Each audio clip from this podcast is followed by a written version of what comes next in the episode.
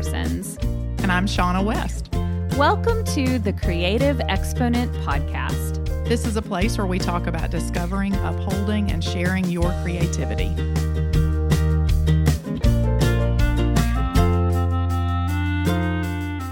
Hello, everybody, and welcome to Season 2, Episode 23 of the Creative Exponent Podcast. It's like now every time I say a number, I just sound impressed with us. I know. I'm really impressed. I know, but every time it's like it just I can't help it. This is the episode. But yeah, we're just excited that we love doing it, and we're excited that we keep doing it. Yeah, and we're excited that you're here. Like we have people who are very loyal listeners and people who are kind of picking up as we go and getting some good feedback. And we're looking forward to more of that. But today we're going to talk about, we actually talked about it on an Instagram Live. And even as we were doing it, I was like, oh, I'm kind of bummed that we don't have like a way to really record this because it was such a good conversation. So we decided, let's just kind of recreate it. Let's have it here. Yeah. And it is a little different because we won't be able to answer your questions live like we do on Instagram.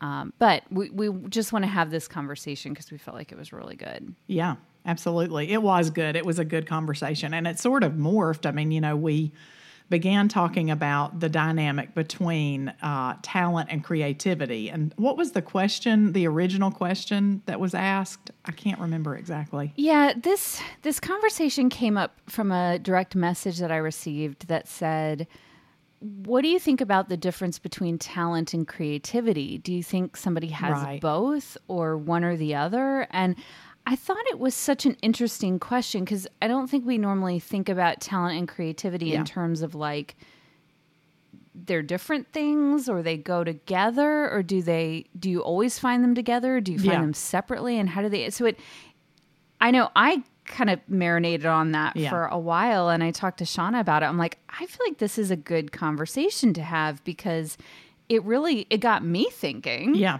Like, yeah, me too. What is the dynamic between these two?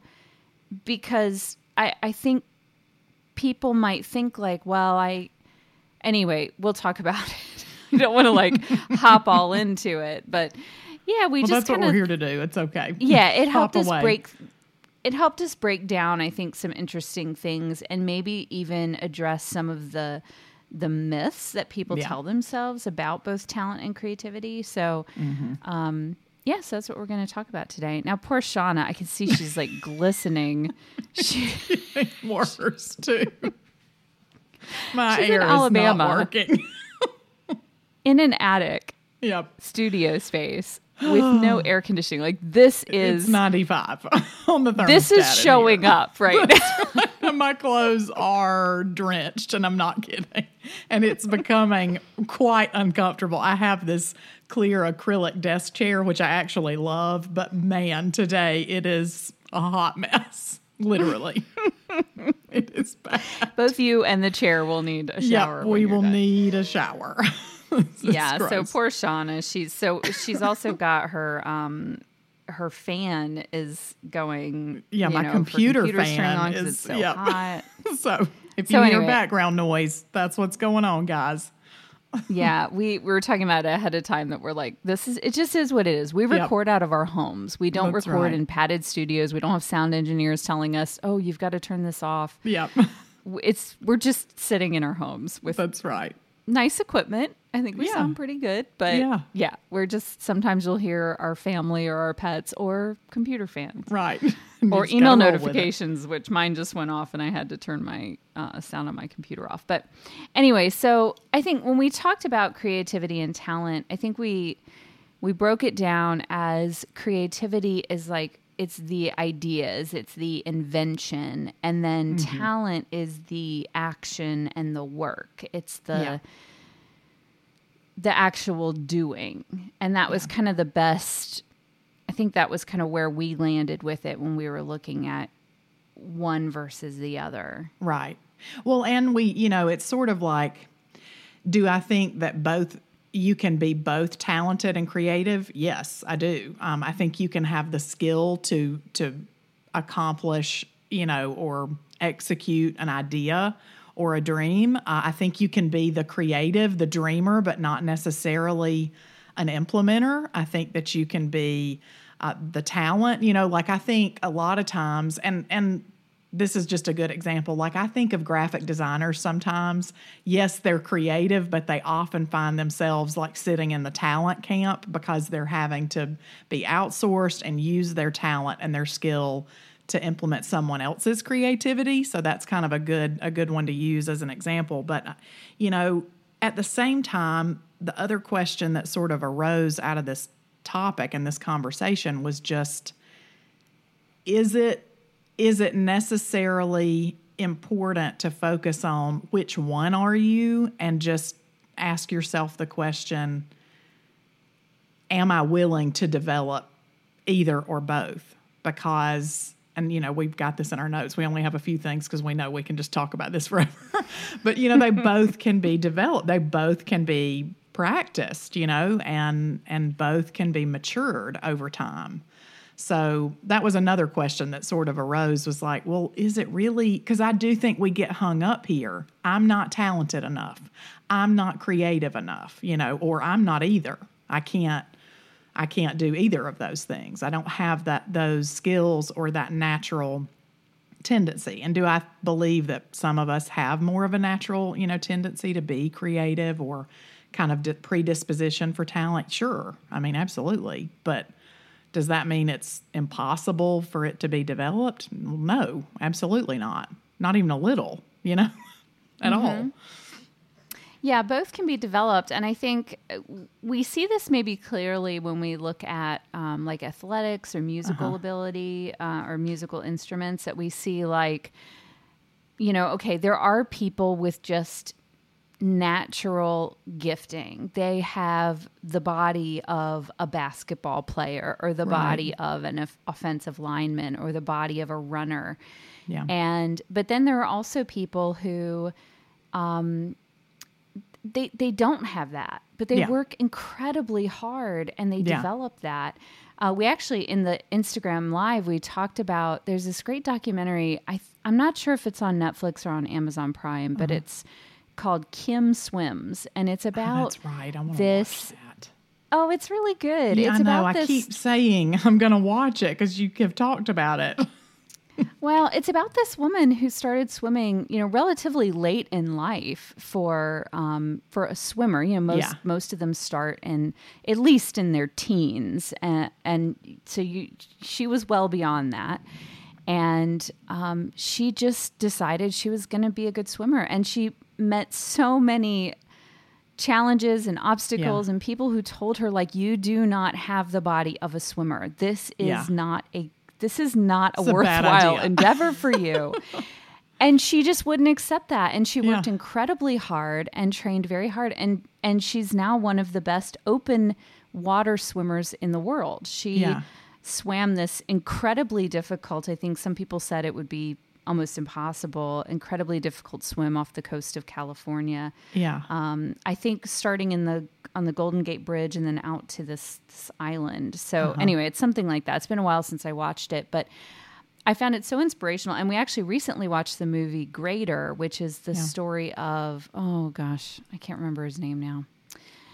It was a football player who was drafted by the Colts. And when he started out in high school, people are just telling him, like, you're not going anywhere with this. Right. No, you're not gonna do it. I think this may have even been down in Alabama. Really? And no, it wasn't Alabama. It was in Arkansas. Okay. It was in Arkansas because we had the whole conversation about why is it called Arkansas versus Arkansas. Okay. You guys drifted off and spent some time there. Yes. Yeah. So anyway, he wanted to play for Arkansas, and it's a great story about how everyone told him. Shauna's fanning herself. She looks like she's in a Southern Baptist church right now. She's full on fanning herself. Woo, but anyway, those are both just, if you're just like, I need a story of gumption and determination. Both of those are good ones to watch. But anyway, all of that to say, you know, some people have this giftedness, but I think that talent can be developed. And Shaunna was saying, talent can be developed and creativity can too. I think so for people who are sitting around and like, well, I feel like I can draw, like I have the technical ability. If somebody puts Mickey Mouse in front of me, I can draw him and copy him. But the idea of inventing my own character, I just don't have that. It's not there. Yeah. And that's where creativity comes in, and that's where creativity can be developed.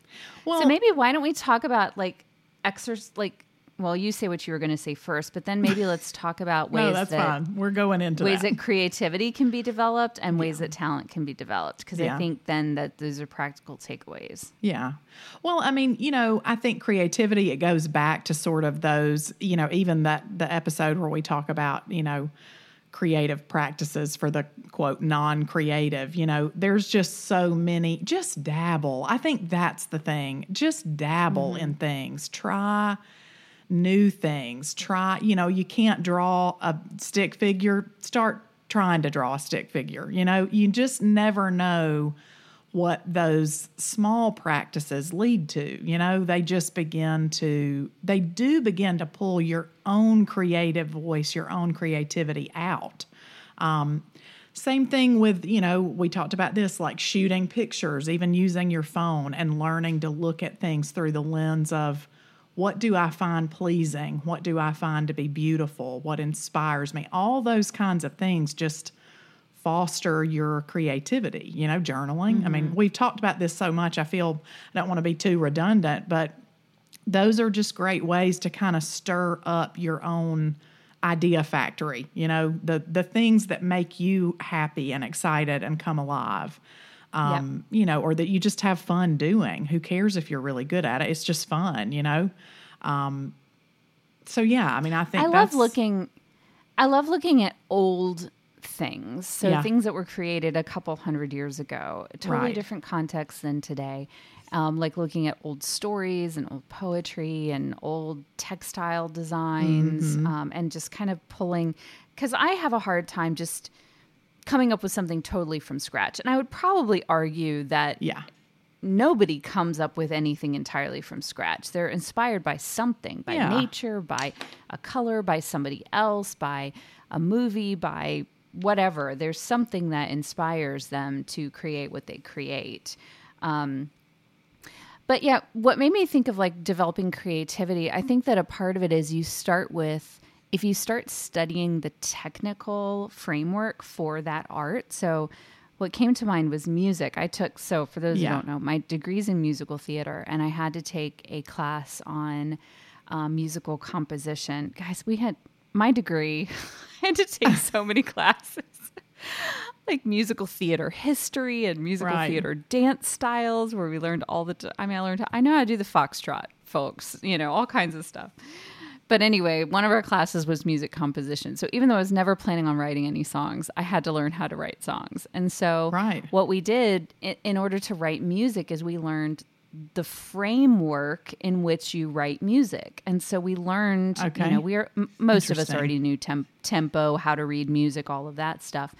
But we learned sort of the rules of what works and what doesn't. And then we were all tasked to write a song. And the interesting thing is all of these people who are not songwriters, who've never written a song before in their life, were all singers and dancers and actors and that sort of thing. Everybody wrote a song, and they were all, I mean, they're little ditties. They were just little, there was no like best song you ever heard in your life. They were all very simple, but we all wrote a song, and it's because we learned the framework. So I think like, learning the framework of whatever your craft is can start to, it can be a springboard to come up with your own works, your own ideas. And it starts to, I love that the idea factory, it kind of can be that. Yeah. Well, and I think I think if I could give one piece of advice to really, well, this is okay. I can't possibly narrow it down to one. This is an important piece of advice. Give a piece of advice. Nix that idea. But, you know, one piece of advice to someone that's younger who says, I have no idea what to do, you know, or I would like to do this, but I'm afraid, you know, all those normal things. I just absolutely believe in the power of not taking yourself so seriously. You know, we put this insane pressure on ourselves to be so good at everything. And if we're not, then we get to shame ourselves and make fun of ourselves and self-deprecate and all those things. Or, you know, it shapes our beliefs and our sort of our practices around what we will do and how we will do it and how far is too far, how much we can go down that road before we look silly. And, you know, I think that stops us so many times from trying new things, from playing, from, you know, exploring. And we get to a place where we're just stuck, you know? Yeah. I don't know. How do you feel about that? I'm coughing. I mean, I totally agree. I think now she's choking. No, I can't. It's just too much happening here.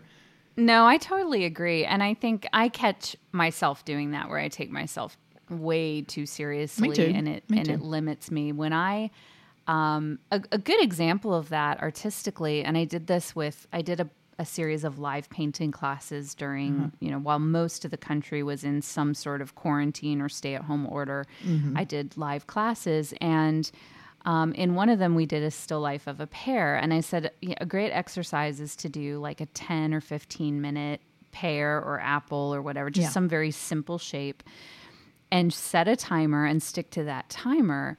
And I shared with the group, I almost always like the one that I do in 10 minutes more than I like the one that I do in like an hour. Okay. And it's because it forces you into this like intuitive place where you're not overthinking, second guessing, you're not giving yourself time to be critical. All you're doing is getting the paint as quickly as you can on in place. And it just ends up having this very loose quality. And so I do that for myself a lot. I'll set timers, and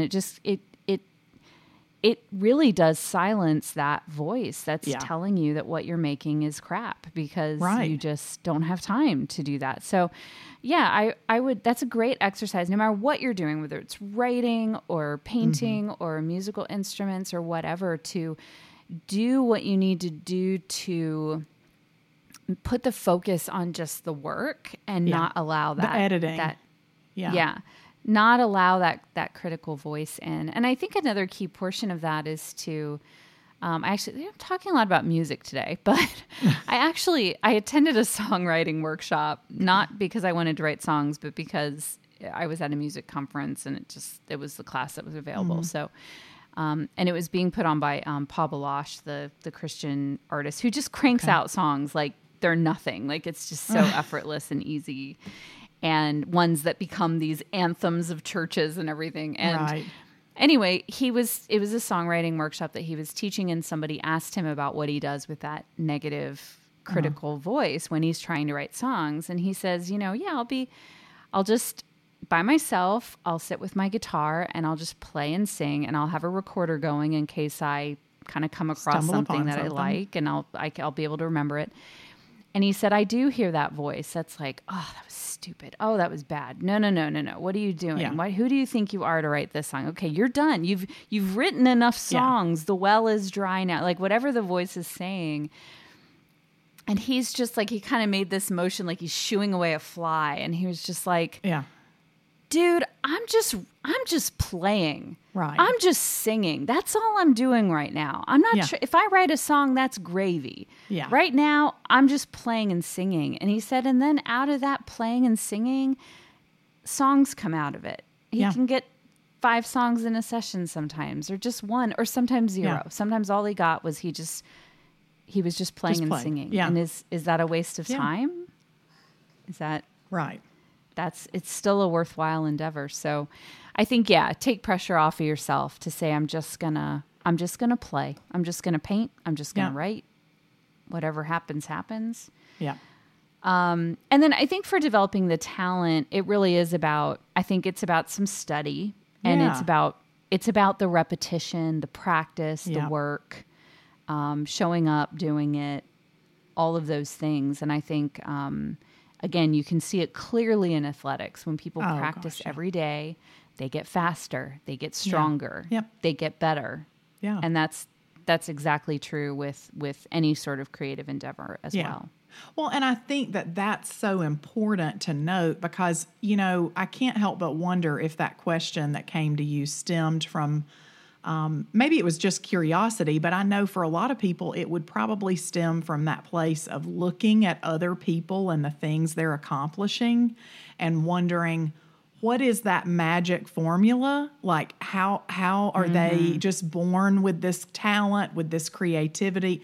You know, and I know you've heard this. I've heard it. I know many, many people across the entire world have heard it. You know, how do you do what you do? You know, how you're good at everything is something I think that a lot of times our insecurity pushes us to say, you know, and our own fears pushes us to say to others, you're good at it. There's nothing you're not good at, you know? And it's like, well, first of all, that's baloney. I've actually developed a response for that because I didn't know what to say to that when people were like, well, you do everything. And now I say, no, I cannot pole vault. No,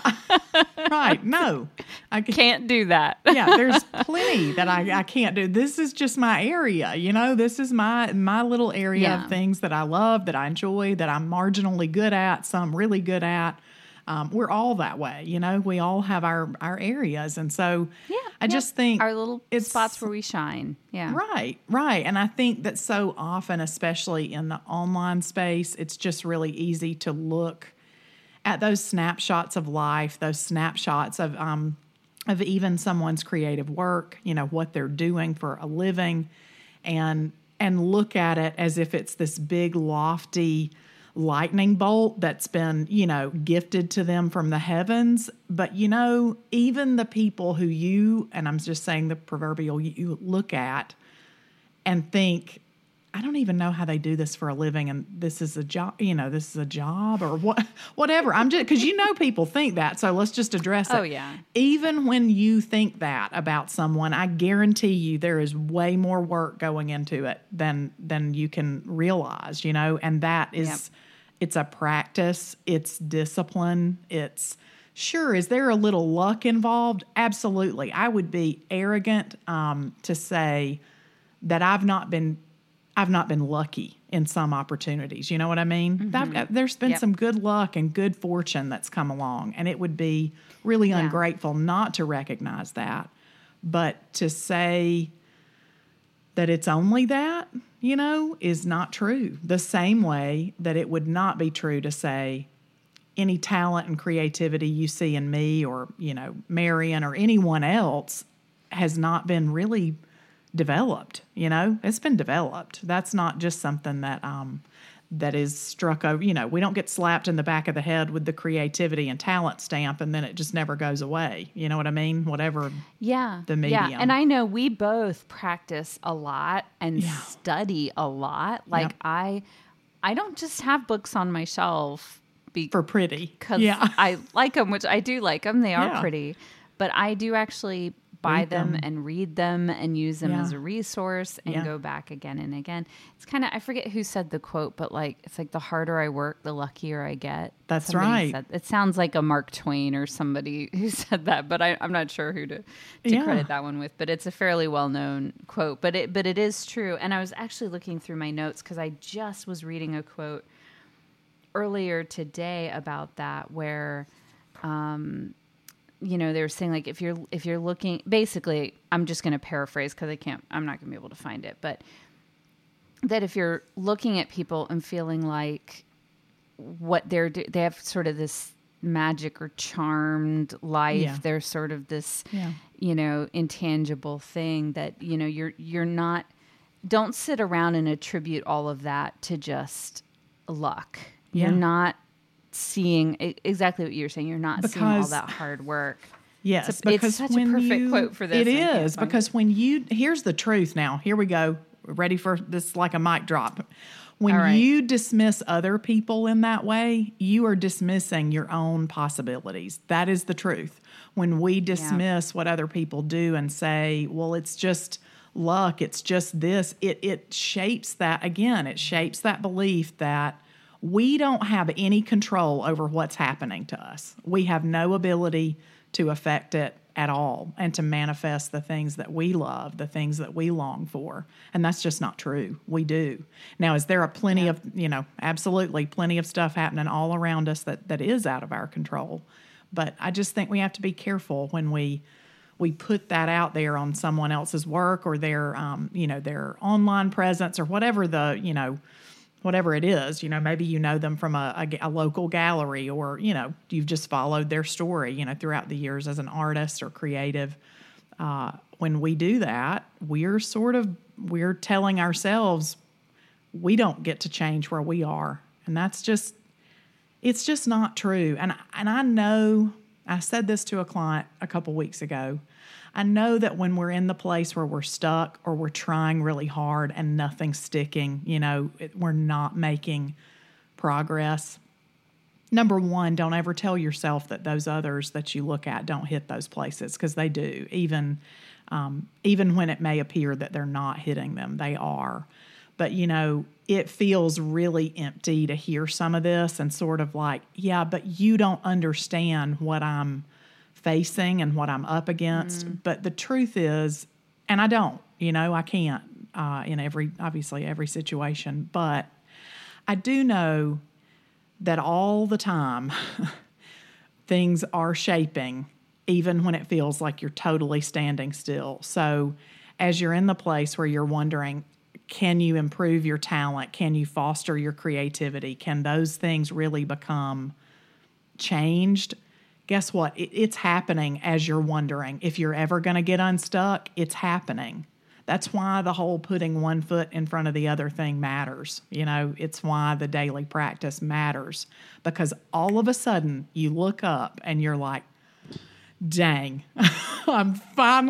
maybe I'm not 40 steps ahead, from where I was, but I have taken a full step and we are making moves again, and that mm-hmm. feels incredible. To just get, whatever it is, whether it's a new opportunity or you made a sale, it's, could be something really large and, really great opportunity that's come along and hit you in the lap. Maybe you've increased your earnings, whatever the thing is, it just, you look up and you're like, all right, yep, that whole time of feeling stuck for like that 6 months back there, that year, and now here I am. And I'm not stuck anymore. Mm. It required the period of the waiting, So yeah. I just went off. I did the Southern Baptist preacher thing. Sorry. It's good.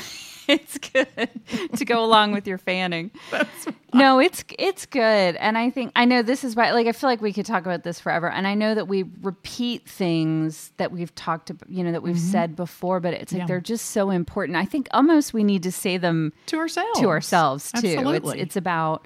These are things that you have to be reminded of constantly. Mm-hmm. And actually, I didn't find the quote I was looking for, but I did find a great quote that I just want to leave people with as an encouragement, because ultimately, I think the person who sent the question, and I don't know her, so this is just anybody who's asking something along that vein, like what's creativity and talent, and I think the question underneath it is. Do I have enough of it or one or the other? To start. Or maybe someone's feeling like I have this, but I don't have that. Yeah. I think that's behind a lot of the questions that we get. And this is a Mary Oliver quote, which I know both Shaunna and I are fans of. Wonderful poet. She said, "The most regretful people on earth are those who felt the call to creative work, who felt their own creative power restive and uprising, and gave to it neither power nor time." Oh, that's so good. I could cry hearing that. I'm not kidding. Like, man, that hits me in all the feeling places. Mm. Yeah. So don't be that person. And actually, it was wonderful on my blog last week. I shared, just kind of some changes I made to my home office, and I just kind of I was just having fun, and I redid my inspiration board, and I just want to wrap myself up in it. It just looks so pretty. And one lady left a comment saying, I think she was 73 years old, and she just wished she had done this, and this. And there were so many people who left comments for her saying, It's not too late. Go do those things now. Go do the things you want to do. And they shared stories of, you know, like their mom moved to Italy when she was in her mid-70s because she just always wanted to. Yeah. So it's like, it's never too late. It's not too late. No. It's too late when you're dead. So if you can listen to this, it's not too late. That's right. That's right. Yeah. So, oh man. So just try it, but, just go for it is what we would say. Yeah, but anyway, She's going to share the creative contraption today. And actually, I'm just like, right as we were getting on, I was like shopping for one because I'm like, all right, I'm going to get one. Well, okay, here's the thing. I had never really come across this much. Now, obviously, I've seen mortars and pestles and, you know, I've always, okay, here we go, like little girl stuff.